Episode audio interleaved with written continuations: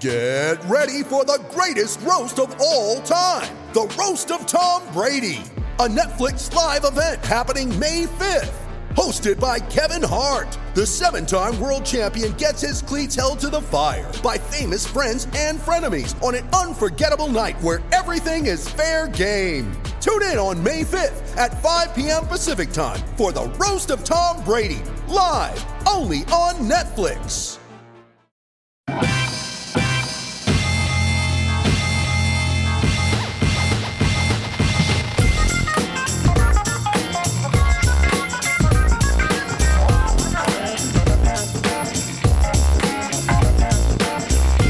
Everyone to RB1 Colon and Fantasy Football Podcast brought to you by FakeTeams.com. I am your humble host, Pete Rogers, joined as always by Just Clark Barnes and Mr. Class, Jordan Smith. You guys, we are back. Whoo, it's been a week. Uh, but maybe a needed week because not a lot happens in the NFL. But now we've come back. We're rejuvenated. We're ready to go. Guys, how are we doing? Doing great, Pete. Relax, rested. Good. Good. That's that's what the that's what the bye week is for is to fully get your energy back uh, and come back fixated and ready to perform. Which we are. We're at our peak right now. Our peak performance uh, as a, a late 27 now. Oh, geez. I'm surprised you're even awake at 8 p.m. Central. I know. I know. Now that now that I've uh, approached the 27 years of age, I uh, I feel my body telling me that you know what time you know what Peter, it's time to go to bed earlier, and maybe you should start walking with a cane uh, and uh, eating at five for dinner. Um, I'm gonna expect a lot more stories about your 401k, and I'm gonna expect a lot more stories about people who are about 10 to 12 years younger than you just don't get it. and they're always on my lawn which is just i don't understand why people are so why my lawn is such a desirable hangout location but it is Uh, What's the- cool is that your your knee will be able to tell the weather outside too. That's a perk. it's really people complain about how age is this horrible thing and how you never want to get old but all i have heard so far are uh, bonuses for getting older especially the knee thing i mean hey my knee's already hurt so it's great that i get to have a weather forecaster built in there now Youth is great, but aging is fine too. So, I, I mean, as the I guess resident old man of the podcast, that, it's fine. that's that's Clark's flaming hot take for you is that being young is good and being old is also good. So I like to be itself is- as divisive as I can be. You know um, excellent. Well, clearly the bye has not ruined our uh, our fervor for random discussions.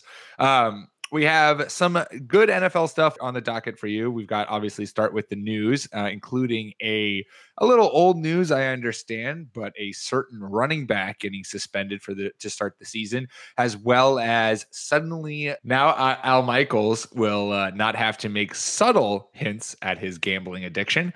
Um, and then we're going to talk about positional groups in the NFL that uh, will step into fantasy relevance this year, and maybe some that will step out.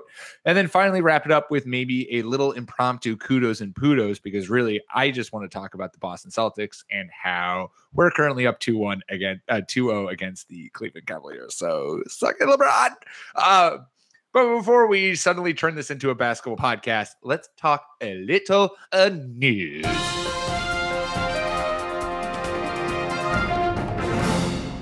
So, like I alluded to at the top of this show, Mark Ingram uh, is the running back that has been suspended for the first four games of the season, and I believe it's just a PED uh, suspension. So, obviously, that shakes up the Saints' backfield. This news broke last week uh, when we did not have a podcast, so we are retroactively talking about it now. Uh, the first question that it raises to me, and either one of you, feel free to take the take a run with this. Um, does this negatively affect Alvin Kamara in your view? I know a lot of people assume that this is going to have a, a wonderful, uh, positive effect on Alvin Kamara in his usage. Um, but something tells me that maybe we all shouldn't be so sure that Alvin Kamara can come in and be quite as effective now that he will be the number one back as opposed to uh, a part of a one two duo. Ultimately, I think it was better when they had the one-two punch. I think that's part of the reason, as a rookie, Alvin Kamara was able to be so successful and not hit a rookie wall like Kareem Hunt did in Kansas City. Um, so without Ingram there, he's only suspended four games, right? Yeah, quarter of the season though. That's yeah, math for you for all those at home. twenty-five percent of the season. Twenty-five percent of the season. I, I- I think it will it will hurt him slightly. Um, if they can get somebody who can uh, grind out tough yards, though, um, you know whether that's their rookie running back Boston that they just drafted or um, search for it somewhere. Because I saw another story earlier this week that Sean Payton wouldn't rule out an Adrian Peterson reunion. Adrian so- Peterson wouldn't rule it out either. It's happening. No, It's it's No. happening. which it's perplexing to me, honestly. But um, yeah, I think Kamara f- owners and Kamara fans might be a should be a little bit hesitant in just giving him, you know, the offensive player of the year because Ingram's already missing four games. Yeah, I, I think this has no effect on Kamara because he was so good last year. I think they're going to continue to use him like they did last year. I think a lot of the smart money is on Kamara already taking a little bit of a step back because he kind of had a run for granted a much longer stretch, but kind of that Deshaun Watson run where he was doing things that we have just not seen someone do ever. And usually those guys come back to earth. It doesn't mean that he's not going to be fantastic and that he's not worthy of a first round pick, but I'm glad that this is happening because it's allowing the discussion of pumping the brakes to happen a little bit. I don't think it's going to hurt him. I think they're still going to get him the ball. I think the person that this helps is Drew Brees early because they're going to have to make the production up somewhere. And Drew Brees is perfectly capable of getting Michael Thomas two or three more catches a game. That's a really good point. That that I don't think. I mean, I think a lot of people have been fixated on how this impacts the backfield, but you bring up a really good point that this is a huge thing. I mean, Drew Brees is a phenomenal quarterback who can handle himself, and so now through these first four games, that production is going to have to come from somewhere. And someone like Michael Thomas or uh, uh, Cameron Meredith, who they who they snagged from the Bears, uh, could now have a lot more fantasy relevance, or even dare I say it, the never old, never aged uh, Benjamin Watson, who somehow is still putting around in the league. Um, could yeah, I some- think the I think the reason that Drew Brees wasn't great last year is because he didn't have to be. right, And so they may need a Mm. little more of these first four games. and not even great. I would say productive. Drew Brees was Yeah. still great. But yes, but you know, he would did not have to be as productive as we've traditionally seen him because of the fact that they had Ingram and Kamara. And maybe we see during the first four weeks or even the whole season a regression a little bit back to the Saints offense of old, which is Drew Brees chucking it all over the field and then, you know, uh, and with the running games interspaced here and there. I will make one more point is that Kamara had a great year last year. Um, he was on the field a lot. He got a lot of all purpose yards. But on the other side here, there's just a full season of tape now of Alvin Kamara. So it'll be really about how uh, this young running back adjusts to other teams' adjustments after they've been able to watch a full season of his uh, game tape in the offseason. Very true. Yeah, and that that is a fine point. But even though I'm saying I'm glad we pumped the brakes a little bit on Kamara, I've been watching a lot of Game Pass because there's nothing else to do, and he just glides until he needs to run past everyone. So I'm still very excited for the Saints backfield. But yeah, you know, it he was just so good last year. It's it's it's kind of silly to just expect him to just do that again. That's really tough. Right. He'll he'll have some slight regression, but I think I don't think it seems like we are uh, around the consensus that the Mark Ingram suspension will not uh, maybe hurt him as much as it possibly could. Yeah, sucks for the Saints, Sucks for the he's good. Saints. but they'll I think they'll be fine. I think they'll be fine too. I think I'm actually really starting now to buy into Clark's uh, buy Drew Brees. I like that a lot. Moving on in the news, it's legal now, you guys. We can now gamble. We don't need to talk about it behind closed doors or or big blackout curtains. I won't pretend to be someone who partakes in these things. I guess DFS technically you could call that a form of gambling, maybe. Um, is the world now a totally is the sports world now a totally different place for you, Clark? No, and I'm going to try really hard not to go full on. Barnes has had a couple of sauces before the show ranting here, so just give me the signal after 10 minutes. I will so- never give you that signal. Okay, well, good. That's why we get along. Uh, so, for those that aren't caught up in the situation, I'll give a, a quick summary of what happened. Uh, so, in 1992, the federal government passed a law saying that states are not capable of passing laws to regulate or allow gambling, other than certain states that already had it, like Nevada and Oregon, and some odd states. Uh, the Supreme Court heard a case brought by a bunch of New Jersey casinos saying, like, the federal government has no authority to tell us that we cannot do this because the Constitution doesn't outline that the federal government has the authority to do this. And the amendment that gets most run over by the federal government is the 10th Amendment, which says unless this document specifically says that the federal government has the authority to do this, it does not have the authority to do this. And this is one of those areas where the Supreme Court found the federal government has overstepped its bounds, telling states that they cannot do something. Now, you younger fans or you fans who grew up in the 60s may know that our federal government regularly likes to tell states what they can and cannot do with things like gay marriage and marijuana and things like that. So, really happy that the Supreme Court found you have no authority to do this and there's no reason why this law should be in place. And so they struck it down. Now, the smart money that I've heard is saying, and this is really irritating, that states can now legalize sports gambling. And since we have all decided that we have to ask our government what is legal, that's probably what's going to happen. So, over the next two, three, four, five years, we're going to see states either put up legislation to kind of regulate it out of existence or to allow sports gambling. Uh, what I think is going to happen before that, though, the smart money is the federal government will come up with regulations under the guise of they do have the authority to regulate interstate commerce. So, like if I wanted to call into Nevada to make a bet, I'm in Texas, that's Nevada, that's business across state lines. Our federal government does have the authority to regulate that. So, I think we'll see something like that. Legal mumbo jumbo aside, I love sports betting and I do it and it's exciting. I don't do it for a lot. Like I'll put 10 bucks on a game and, and it's fun. It just sweetens the pot a little bit. And I think that we're moving in the right direction. I think we're going to have a lot of great sports betting content come out. And I think it's just going to make people even sharper fans. So I'm really excited. The one that I'm super excited for, and Jordan sent this to our uh, our Slack uh, Slack channel. Oh, so good so good. And this is and and people have alluded. Some people I've listened to have alluded to this where because I think they do this in the Premier League. I think this is something that comes straight from the Premier League where it's you can bet middle mm-hmm. of the game. And so it's just on an app and it's just like, you know, who will score the next goal? And you can bet right there on your phone during the game.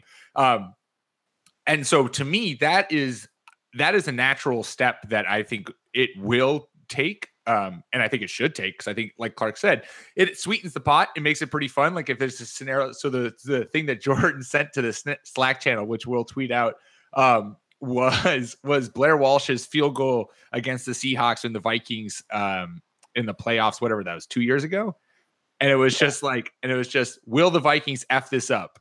No was plus 500 and, and yes was like minus 5 million or something like that and it's like if you're a fan in the stands and you're like, you know what, screw it. I'll put 10 bucks on whatever those odds are to say yes, the Vikings will F this up because it's the Vikings. And suddenly now you're you're making uh sweet money. Uh, that's the kind of I think that's the level of involvement that I would partake in if in sports gambling. I don't think I don't think I have the necessary like uh wherewithal or or drive and ambition to be like get ahead of a game and be like all right i'm gonna look at all these games and i'm gonna figure all my shit out and put my bets in. I think i would be far more of the like middle of the game. There you know some crazy prop bet comes up. It's like will they miss this field goal? And you're like sure i'll throw five bucks on that. Why not? I will say that in-game gambling is literally one of the best things that you can possibly do. Um, it, it's just so much fun. One of my greatest gambling moments was uh, doubling down on the Patriots in the Super Bowl when they were down 28 to 3. Oh. That, that was a nice and beautiful payout, and everybody should be able to just root for small things like that. Like, I am not a Patriots fan. I had no. Uh, no stakes in that Super Bowl. It was Falcons versus Patriots. I really don't care about either of those teams either way, but that made it interesting to me. Um, and that's what gambling can do. I know the NFL is worried about the integrity of the sport or what have you. They're they they they're old archaic money. So hey, let's uh let's talk to the NBA about that. Let's uh yes. let's, let's ask the NBA how they handled that. The, uh, M- the NBA and M- MLB have been the ones that have been turning a little bit more towards open gambling. Um, I will say I don't know anybody who doesn't play fantasy football for money. I mean, shout out to you if you play it for free and for the love of fantasy football. But I I need there to be a pretty sweet buy-in for me to partake. Which is basically, I mean, DFS is basically gambling. It's you're picking. It's not with prop bets. It's just you're pick. You know, you're building a lineup that you think is succeeding and you're winning money because of that. It, I I don't really necessarily see the difference. Um, but I guess there is some legally. Don't ask me why. Yeah.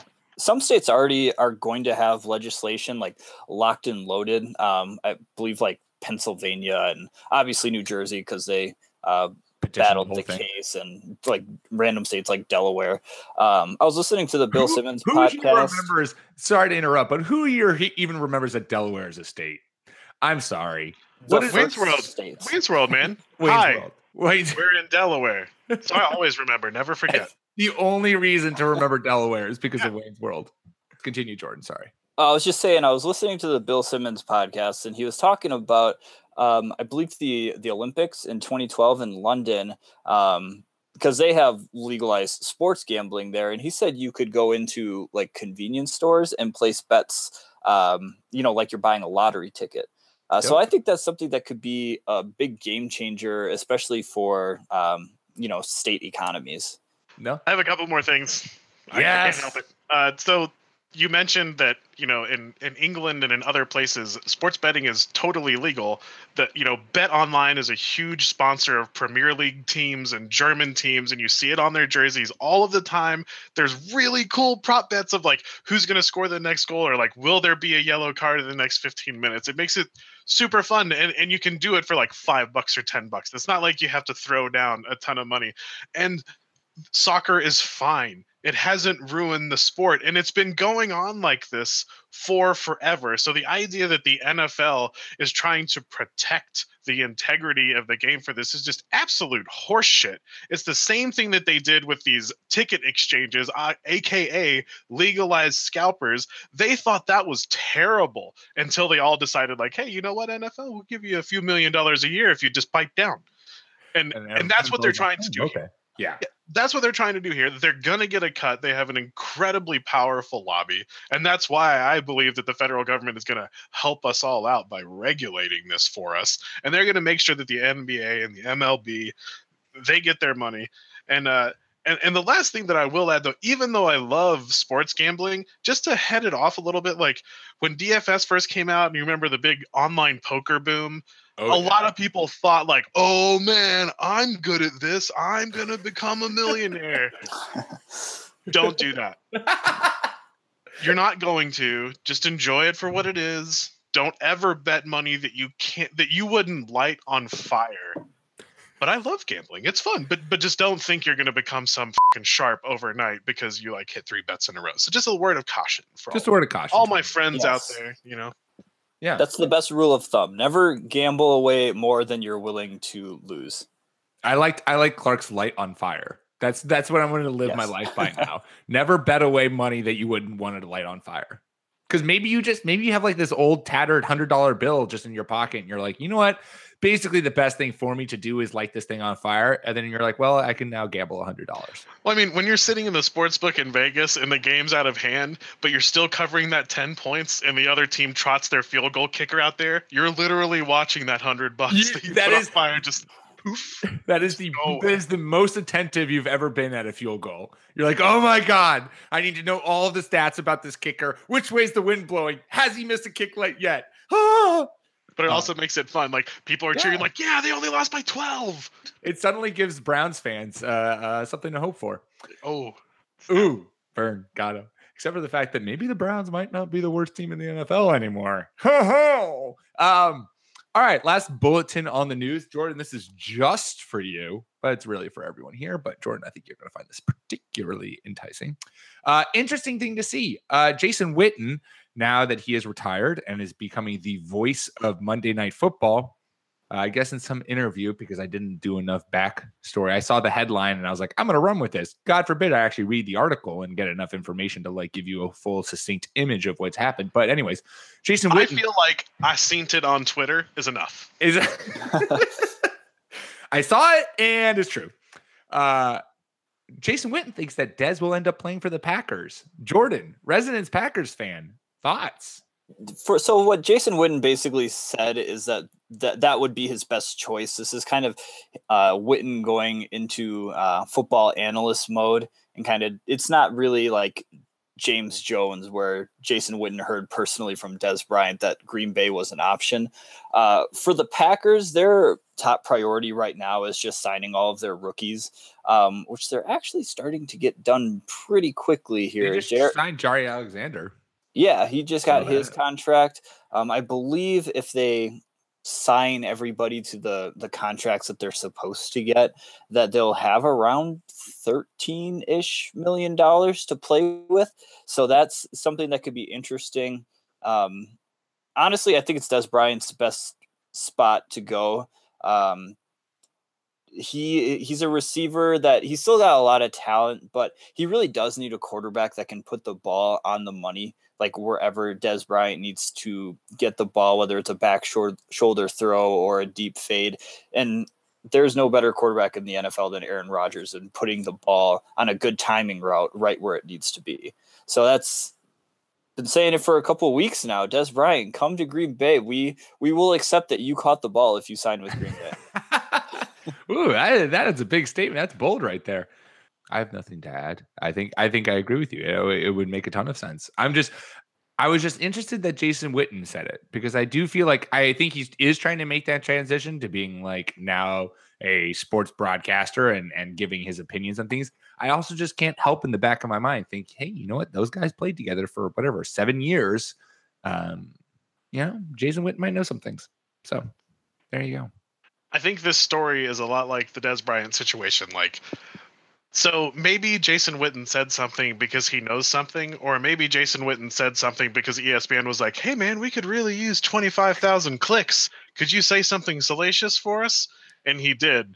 And with Dez, like he has been so fantastic, but he has not been for two years. So is he really good, or was he just hurt? And man, I know I'm supposed to have hot takes because this is a fantasy podcast. I have no idea what to think about this whole Dez Bryant situation. Yeah, it's I'm still st- I forget that he's still a free agent. Like I just like today when I saw that, I was like, "Oh shit, Dez Bryant is still on the open market." But he is. So again, we'll be curious. We'll be curious to see where he lands because there's a lot of different locations that he could end up with that would be good for him, but uh but there does not seem to be a giant pull uh for him. So, there you go. There's your NFL uh, news. For the main event of today's podcast, we're going to look over the NFL, and we all have different position groups um, that will we think will step into either into fantasy relevance this season or step out of. I guess we have one of each. Um, and so to set the stage, an example that just kind of to to give you guys a, an idea of what we're thinking. So, like the New York Giants, right? New York Giants backfield has been a fantasy wasteland for the last few seasons, um, but that is obviously going to change this year with the addition of Saquon Barkley and underrated uh, Jonathan Stewart. I think Jonathan Stewart's actually going to have a role on that team. So, uh, so that's basically kind of what we're doing. We're taking a look at positional groups on different teams that have that will either suddenly become fantasy relevant we think or ones that have been fantasy relevant that we think are going to take a step back. And that's just general this is just generally something to think about. I always like to do this in like the later rounds. You know you'll see the first or second receiver of uh you know a, a kind of b-list team in the 10th or 11th round. And it's nice to kind of feel like, all right, well, which team do I feel most confident in that that receiver will actually give me some production? So, uh, who, let's start with the positives. We'll start with which, which uh, positional group we think is going to be fantasy relevant this year. Uh, who wants to start us off? Who's feeling extra positive right now? Yeah, I'll, I'll be the homer here. Excellent. Uh, and, and, and positive. So I think that the, the Texans running game is is going to really improve this year. Uh, they spent a lot of they at least spent a lot of effort on the offensive line. they've signed a lot of guys who are kind of cast offs from other teams who have uh, flashed in the past. And the guys that they're replacing are known to be bad commodities. Uh, hopefully, Deshaun Watson will come back, and you know, having a, a running back and a quarterback that can both chalk up a lot of yards is great. We've seen it in the past over and over and over that rushing quarterbacks help the running backs. They have two relatively talented backs with Lamar Miller and D'Onta Foreman. That's going to be the headache is trying to figure out maybe which one does what when we're drafting. I think, you know, week seven, eight, nine, we'll probably have a much better idea. But I'm really excited for the Texans running game this year because of the offensive line uh, Miller and Foreman are both going super late. So one of those picks is going to make you look really smart, and the other one won't. And I also think that as a tradition, as just a natural game planning, if my second sophomore quarterback was coming back from ACL tear, I would help ease him into things by really establishing the run to begin with so that he is the pressure is off of him. The ball's not always in his hands so that you have something for defenses to worry about other than defensive linemen just pinning their ears back and, and rushing him as hard and as fast as they can. I would like to finally see something out of Lamar Miller. Lamar Miller has been that guy who's always kind of flirted with fantasy relevance or like I shouldn't say relevant fantasy stardom uh, in the couple in the last couple of years, I guess it's been fantasy relevance.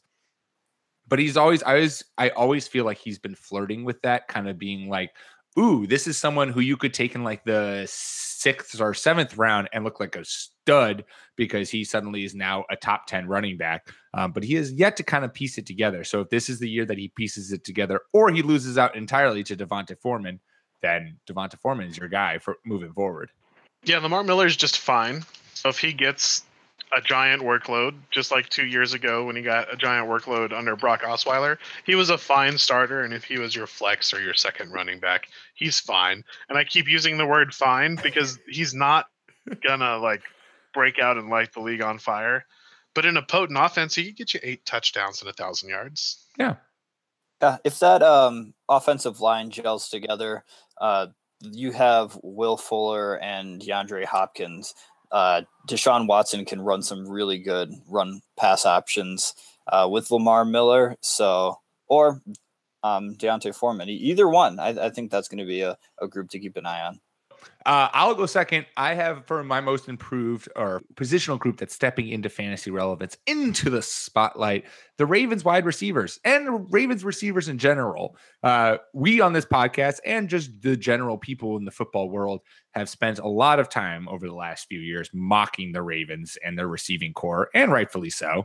Uh, especially in fantasy, they have been Mike Wallace had, I think, like one good year, but other than that, they've been a pretty much of a fantasy desert. Um, they completely reconstructed that receiving corps, added Michael Crabtree, Willie Snead, John Brown at receiver, and then also in the draft, Hayden Hurst and Mark Andrews at tight end.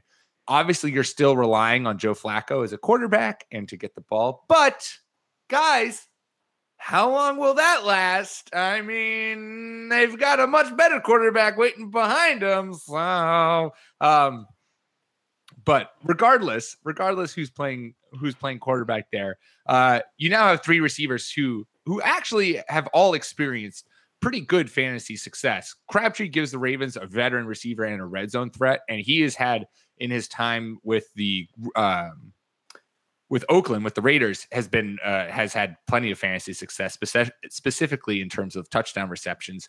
Willie Snead had two very productive seasons uh, in fantasy with New Orleans. I shouldn't say very, I guess. He was wide receiver 35 in 2015 and wide receiver 36 in 2016. Both of those, that's a good flex option. I mean, I'm happy to take that. And then the one that I totally forgot, and I know points to kudos to Clark here because Clark, when this signing happened, was all on his high horse about how great this this get was for the Ravens and how it was going to completely change their offense. John Brown was a waiver wire darling two years ago. He was wide receiver 21 with a thousand plus yards and seven touchdowns. So I mean, who knows what he can bring to the table, but clearly he's got talent and speed and, and, can do something for that offense. And you got two rookie tight ends that you can throw in. That's nice. Bottom line, uh, all of those options are much better than Mike Wallace, Jeremy Maclin, Michael Campanaro. That's right. He has seven R's in his name. And Griff freaking Whalen. That was the receiving corps last year. So I feel much more confident in this Ravens receiving corps this year. Uh, still, questions rely on Joe Flacco, but if I see any of those guys in the in the later parts of the draft, you know, I'll take a flyer on them. I'll see what happens. I my only comment is I have a crappy headline for you. If you want to write this up, Ravens wide receiver core fantasy desert to fantasy dessert? Question oh, mark. Got to have that question mark and that wordplay. Oh, maybe I'll just not even write an article and I'll just write that title and then just see how many clicks it gets without even having content in the article. Who says no? ESPN would love that shit. Just all in the comments. Just all in the comments. Just have just have the whole body of the article just be in comments. That's beautiful. That's the that's the future of sports journalism. I agree, though. I, I think it um, their receiving corps it'll it'll live and die by whether or not Joe Flacco performs well. Um, because that means Lamar Jackson gets some nice rookie reps in there. But if not, the other thing that this could do is Baltimore hasn't had a young quarterback that they drafted in the first round or really any round that could actually push Joe Flacco for that starting position. So this not since the Super Bowl have we seen Joe Flacco actually care about football, and this might actually make it look like he's trying and putting in good effort again. That'd be nice. It would be nice to like semi feel reliable that Joe Flacco is going to put together a good performance and not just be Eli Manning. I hope not, because I drafted Lamar Jackson in the first round of my dynasty league. Well, yeah. Well, it's also let's also hope that Joe Flacco just falls flat on his face and Lamar Jackson takes over and reincarnation of Michael Vick and suddenly just leads the Ravens to just a, a phenomenally potent offense. Oh, what a great time the other early 2000s were with Michael Vick playing in Atlanta. Yeah, and and he decided that dogs didn't need to live. Jordan, what's your most improved positional group in the NFL for fantasy purposes? So, three or four years ago, this offense was all the rage because they were being led by the sheriff himself, Mr. Papa John, Mr. Chicken Parmute so good, Peyton Manning. but since then, they've they've literally had a like tackling dummy behind center out there in in Denver in this great mile high city that I'm in currently. Um, but now they have Mr. Game Manager himself, Case Keenum who can actually complete passes and get the ball to the wide receivers. Um, so I think the Denver Broncos receiver group is back. Um, they still have Demaryius uh, Thomas and Emmanuel Sanders. They didn't just decide to stop being good. It was mostly because their quarterbacks have just been awful the past couple of seasons. Um, they can still make a lot of plays. Emmanuel Sanders, um, if he stays healthy, he can be a an excellent slot receiver. And they also drafted Courtland Sutton and DaeSean Hamilton. Um, so they're just weapons all around. Uh, they finally drafted a running back who will probably be very productive, Royce Freeman. Um, they drafted Troy Fumagalli out of Wisconsin to play tight end. So they're just loading up on weapons after they went and got another pass rusher in the first round of the draft. So I, I think the I think the Denver Broncos wide receiver group is back. I don't know if if Demaryius Thomas is ever going to be back because he's surprisingly old. Actually, I think he's like early 30s, which I was shocked by. Spoken like a man who just turned 27. I know. Oh, well, uh, when I get to 27, you start seeing people decline. You know how age works. Well, um, isn't Thomas around the same like trajectory as like AJ Green and Ju- or Julio Jones? Something like that? Maybe. I, I AJ think, Green's like 31 now already. No, he's not. Is he really? I believe so. He he's all right. Let's quickly I, get our research team on this. AJ Green, podcast favorite. He he ages like a fine wine though. Yeah, he just gets better with age. Um, but I do think Emmanuel Sanders will benefit greatly from someone like um, Case Keenum who can get the ball out on timing routes. Like I think Emmanuel Sanders is someone you get the ball in his hands and he makes shit happen which has been completely missing from from the Broncos offense with Brock Osweiler and and whoever else, Paxton Lynch, uh, Captain Morgan coming up behind center. So I do think that I think Emmanuel Sanders can definitely return to fantasy dominance, and I really do like Courtland Sutton and uh, DaeSean Hamilton as someone who as rookies who can come in and maybe make an impact. Maybe not necessarily light the fantasy world on fire, but could be someone who could come in and and kind of make a name for themselves for a couple a couple games here and there and be someone you could snag off waiver wires. And I've already talked about Royce Freeman. I talked about him two weeks ago on our favorite landing spots. Uh, he has no one to compete with in that backfield. So I think it's the backfield is more or less his to run with, and he could do he could do some work there. Stats and research got back to me. I do have to apologize to AJ Green. He'll be 30 when the season rolls around. Still, that's old. Oh, over the hill. Over the hill. His social security number is six. I also just, just to chime in to give some group consensus, I think Case Keenum, his entire career, has had no fear throwing the ball deep and just throwing it to people and letting wide receivers make plays. And I think Demaryius Thomas, Emmanuel Sanders, and and hopefully Courtland Sutton are the guys that will do that. These I think these receivers are still good, and I think they've been hamstrung by bad quarterbacks. In case Keenum's not a fantastic quarterback, he may throw 40 interceptions, but he will also throw for 4,500 yards. So for fantasy, I really like that call. And wide receivers don't care about interceptions. Interceptions don't don't matter in fantasy for wide receivers. I think I could see Demaryius Thomas and Emmanuel Sanders be veteran receivers who you can snag in the middle rounds and will produce for you like a top 15 uh, wide receiver. I could see those guys being them who take that who take that step from kind of forgotten commodities to suddenly very desirable. So good call, Jordan. Sanders uh, is the type of player that can get you 100 catches. So PPR yeah. leagues. Yeah, exactly. No, that's it. Jordan, Jordan, it's good we have you on this podcast. You're a, you're a smart guy, smart guy over there in Denver. I did my homework for this one. I was ready.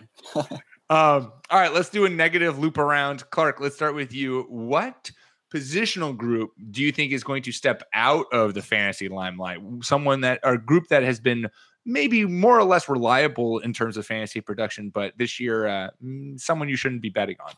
I hate to say this, and I'm sorry. The Kansas City receiving corps is going to take a big step back this year. Oh, Pat Mahomes sucks. I know, no, he doesn't suck. He's just going to be starting for his first year. I know that we're excited about him. He looked great in the preseason in week 17, so he looked great in the preseason, basically, is what that means. Even the best quarterbacks struggle their first year. And I know it's been really fun to bag on Alex Smith for the past seven years for being hyper conservative, but he had one of the most amazingly efficient quarterback years that we've ever seen last year. And it only sort of quieted the haters. So I just think I love Kelce. I love Tyreek Hill. I'm really excited about Sammy Watkins. Did I get that right? Is it Hill or Cohen? I always forget which Tyreek Hill. You're right. Yes, nailed it. Okay. I always you know, I'm excited about all of these guys because they are so talented. I just think it's going to be real hard for Pat Mahomes to come into the league and throw 40 touchdowns, five interceptions, and 4,500 yards. So I'm just a little worried that they're all kind of creeping up and going a little bit too high. I agree. I almost picked them just by virtue of starting a young quarterback for the first time for a full season. They, I mean, they could have great games. Andy Reid has been known to be a, a quarterback whisperer of sorts, but there are also just going to be growing pains. That's just the way it goes. Yeah, I think I think Travis Kelce could be someone who gets way overdrafted um, because people have more or less resigned themselves to thinking that Gronk and Travis Kelce are the only two uh, tight ends worth drafting early. That they're those are the consensus number one and two guys. Um, but and they Hunter, are. Hunter Henry supplants think, Travis yeah, Kelce this year. Yes, yes, Clark. Yes, a hundred percent. Yes, I think Hunter Henry is going to be whoever take. If you take Hunter Henry, I think you're going to be very, very, very pleased with him this year. Without Antonio Gates there weighing him down, uh, I think Hunter Henry has has the ability to step into that number two tight end role uh, because no one's going to surpass Gronk, but Hunter Henry is is very good. Um, yes, Clark, good. Oh, yes. Um, I forget the rest I had to say about Travis Kelce. I'm too I'm too jazzed now about Hunter Henry and how he snuck his way onto this podcast. Well done. So I'll I'll go with my with my disappointing cluster that is going to do it. And this is a group of people that I don't think anyone has the highest expectations for. Um, but I think they're going to disappoint even those middling expectations, and that is the entire uh, Bills offense. They didn't do anything in terms of receiving corps or running back. They didn't add anyone there. What they did is they got rid of Tyrod Taylor and replaced him with AJ McCarron and Josh Allen. Now, if you are for whatever reason just stumbling upon this podcast for the very first time and you're like, mm, but Josh Allen, they traded up to get him. He's a good quarterback, isn't he? Uh, no, we hate Josh Allen. I hate Josh Allen. Josh Allen has a long way to go before that he before he's even considered a serviceable quarterback in my eyes. Uh, AJ McCarron has been in the league at least and has played NFL football, but is he much better? Who knows? I just I would not be surprised honestly if the Bills don't have a single player in the top 15 at their position in fantasy, and that includes LeSean McCoy. Yeah, uh, we talked about this a little bit in the group Slack about the the Bills uh, offense and quarterback situation. Uh, one thing I will note, just despite what mother, what other like preconceived notions you had about Tyrod Taylor, the dude could flat out put up fantasy points. He was a throwing threat and a running threat, and he's part of what made that offense really go. Is with um, his potential to take off and run. Um, that's why their running game the past like two seasons has always been really excellent. Um, they also don't have Cordy Glenn playing uh, in the tackle position anymore because they traded him away. So that offense could be in almost entire rebuild mode. Serious doo doo. I like Tyrod Taylor. He's not great. Like I don't think he's Ty God, but the idea that he's not one of like that he's not in the top twenty of NFL quarterbacks is ridiculous. And so I'm trying to not get hyper excited about the Browns because it's the Browns. I think the Bills are gonna feel that loss. And Pete, I think you have the tagline for the podcast episode. AJ McCarron, comma, has played in the NFL. that's facts. That's that reporting. Is, I mean, that's a win for AJ McCarron. Good job, Bills. Your starting quarterback has played before in the NFL. Well done. Um, that's his greatest accomplishment. Jordan, what's your positional group that you think will take a step out of the fantasy relevance limelight? Um, well, we touched on um, this guy a little bit in the the group of receivers he has left, which is why I think they're going to take a step back. Is Michael Crabtree going to the Ravens? So now I'm going to talk about the Oakland Raiders and their passing offense last um, or this coming up season. The Packers faithful really love Jordy Nelson. Uh, Aaron Rodgers really loves Jordy Nelson, but I think this is a, a situation where they let him go a year early rather than a year too late. He didn't have a great season last year. He hasn't had the same sort of explosiveness since he uh, tore his ACL. Uh, and they traded for Martavis Bryant, but there is a strong chance he could be suspended for half the season by next week. It, it's just something that could happen. And I, am sorry. I hate to say it. I'm sorry to Martavis. I hope he does stay on the field for the entire season, but you can't necessarily trust that. He has a track record of just missing entire games for uh, basically immature decisions. Um, in losing Crabtree, they had Amari Cooper and uh, Michael Crabtree last year, both completely healthy, but they still weren't good. Like Amari Cooper had drop issues. It's you know remains to be seen if he actually fixes that. And I, I don't know. Derek Carr's got to put some things together for me to really believe in the Oakland offense as a whole again. And you also can't help but notice that the entire offseason, Jon Gruden has been talking about how he wants to go back to old school football and drafted multiple offensive linemen. is basically constructing this team to just run the football down people's throats and play defense, which doesn't exactly like lend itself to uh, a high fantasy production at receivers. Granted, this could all change as soon as they take the field, and Jon Gruden has just been talking out of his ass, which I would not be surprised by. Um, but the fact that from the get go, Jon Gruden has been very vocal about where he wants to take the decade that he wants to take this team back to uh, does not really lend itself towards a, a shit ton of fantasy production for the quarterback or for for wide receivers. I think this will be interesting. I think that Carr is a good quarterback, and I think that the receivers that they have are good. They are going to have to piece it together. And thanks to the fake team stats and information team who is constantly updating us throughout they the podcast. Are just, they're just killing it right now. Uh, the Oakland Raiders were absolute middle in yards in the NFL passing last year. So it'll be really interesting to see if they go above or below that meridian this year under the new coach. And the thing is, is like they were absolute middle. And Jordan talked about this. I mean, how many times last year did we talk about Amari Cooper on the podcast just being a complete and utter letdown? He had two good games for you in fantasy, and other than that, was just complete garbage. And Michael Crabtree was the guy who is at least mildly consistent in terms of fantasy, and he's gone now. And even Cordarrelle Patterson had some fantasy relevance there. And now he's gone in New England. Oh my god, I forget about that sometimes. Yeah, I might have been spurned a little bit because I was expecting a big year out of Derek Carr last year. So maybe this is just a little lingering resentment. But That's what fantasy is all about. I don't think that um, Jordy Nelson at this stage is in his career and Martavis Bryant, he was dealt from a very uh, respected and storied franchise for a reason. Like there's a reason they moved him. I'm Jordan, let's rag on let's rag on Martavis Bryant more. No, Jordan, I'm like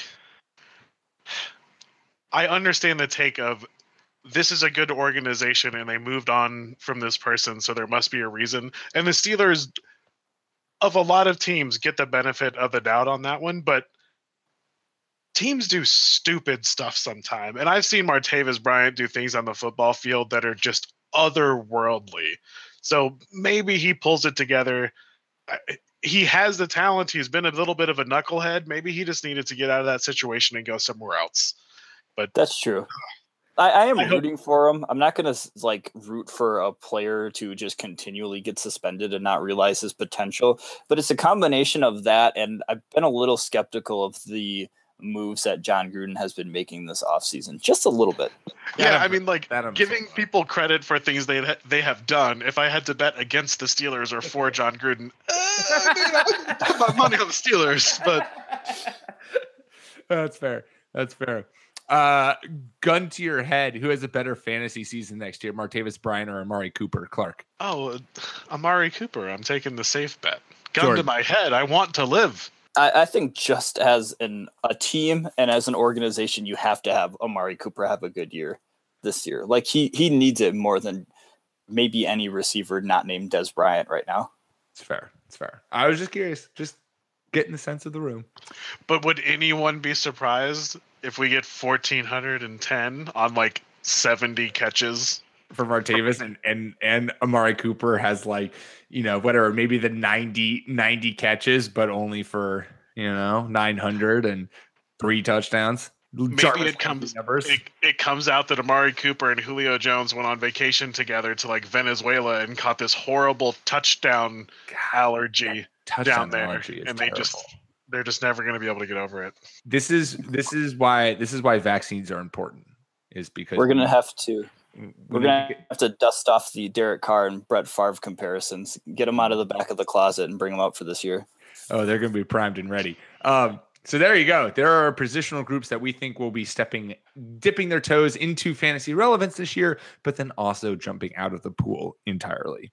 Uh, before we wrap up, um, and like I said at the top of the show, kudos and pudos. I just want to do this because I want to talk about the Boston Celtics. Um, but do either of you have any kudos and pudos that you'd like to quickly share for the week? Well, my kudos. Um, I guess my kudos is going to be to a television network, which is odd, um, but it's to NBC for saving one of my favorite shows, Brooklyn Nine Nine. Yes. Uh, probably the most underrated 30 minute comedy on TV because it is great. And I was extremely, extremely upset when Fox decided they were going to cancel it. Um, I know a lot of people thought it was a little bit political because Last Man Standing is getting revived on Fox and Brooklyn Nine Nine, which has a really diverse cast, is being cast aside. But I guess there's there's a lot to do with um, what studio is like producing the show and where it's being sold to a different network and all this other behind the scenes stuff that isn't really understood by the general public unless you do your research. But NBC, thank you for saving Andy Samberg and the rest of the Brooklyn Nine Nine crew. It is a great show. Yes, I'm very glad it got picked up for another season. Well done, NBC. Clark, you got anything?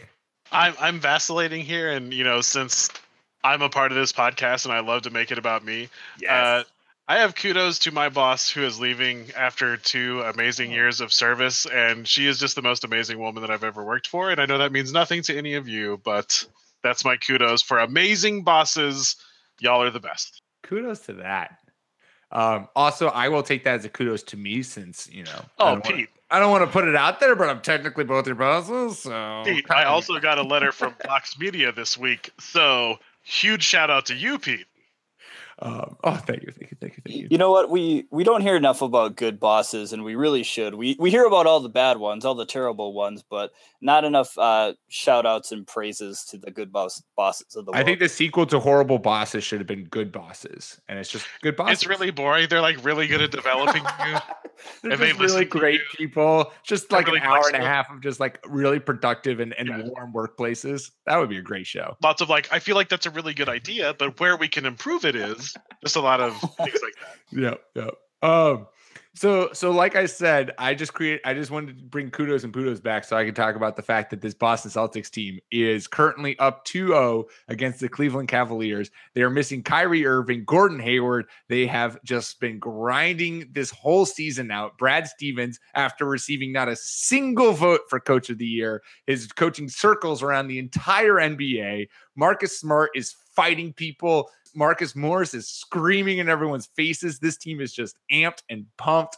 Uh, and even if even if we lose the next four games and Cleveland just you know turns it around, LeBron does LeBron things, takes himself to the finals. Uh, this has been an amazing season and I do fully love and appreciate everything they've accomplished this season. So kudos to them for for making the mm, doing the impossible, making it to the Eastern Conference Finals, and uh, currently being up 2-0 against the Cleveland Cavaliers heading to Cleveland. So maybe the sweep is there, maybe it's not. Who knows? But props to kudos to the Celtics. Shout out to Al Horford, just oh, yeah. quietly dominating just always. That's how he works. That's how he operates. I was one of my favorite things two years ago when there was the whole when the Celtics first signed Al Horford to a max contract. There was a whole group of Celtics Twitter that was just troll and just be like, "Ow, Al Horford's not worth a max contract." And I one of my favorite things to do was just throw stats their way because they don't believe in stats. Stats ruin their point and facts and all that stuff um, and just and just tell them that they were utterly wrong and that Al Horford has always been worth the max contract because he's an amazing player. So. Look, I love good offensive and defensive line play in the NFL, but for the NBA, I love a really, really good and efficient power forward. That's just, just that's my jam it's just beautiful. It's beautiful to witness. So there you go. Uh, there's some kudos and pudos. There's a whole bunch of NFL talk, just a whole bunch of everything. Uh, it's been beautiful to be back. That one week break, you know what? I think we needed it. It was just a nice rejuvenation. Uh, I personally put cucumbers on my eyes, and now they feel just completely fresh and new. Um, make sure to subscribe to us on iTunes and on Stitcher, either one. If you have an iPhone or iPod or believe in the whole Apple world, iTunes is probably preferable for you. If not, Stitcher, go ahead. Or uh, both. Or both. Do both. I mean, you you could do both if you want to listen on both platforms and just really be that great. Uh, rate and review. Uh, make sure to follow us on Twitter at RB1 Podcast. You can follow myself at PDM Rogers. Follow Clark at NFL Clark, and you can follow Jordan at Jordan underscore Smith 27. Um, I believe I got those right. It's been a while since I've had to do this. And we will be back in your beautiful ears next week. Until then, peace.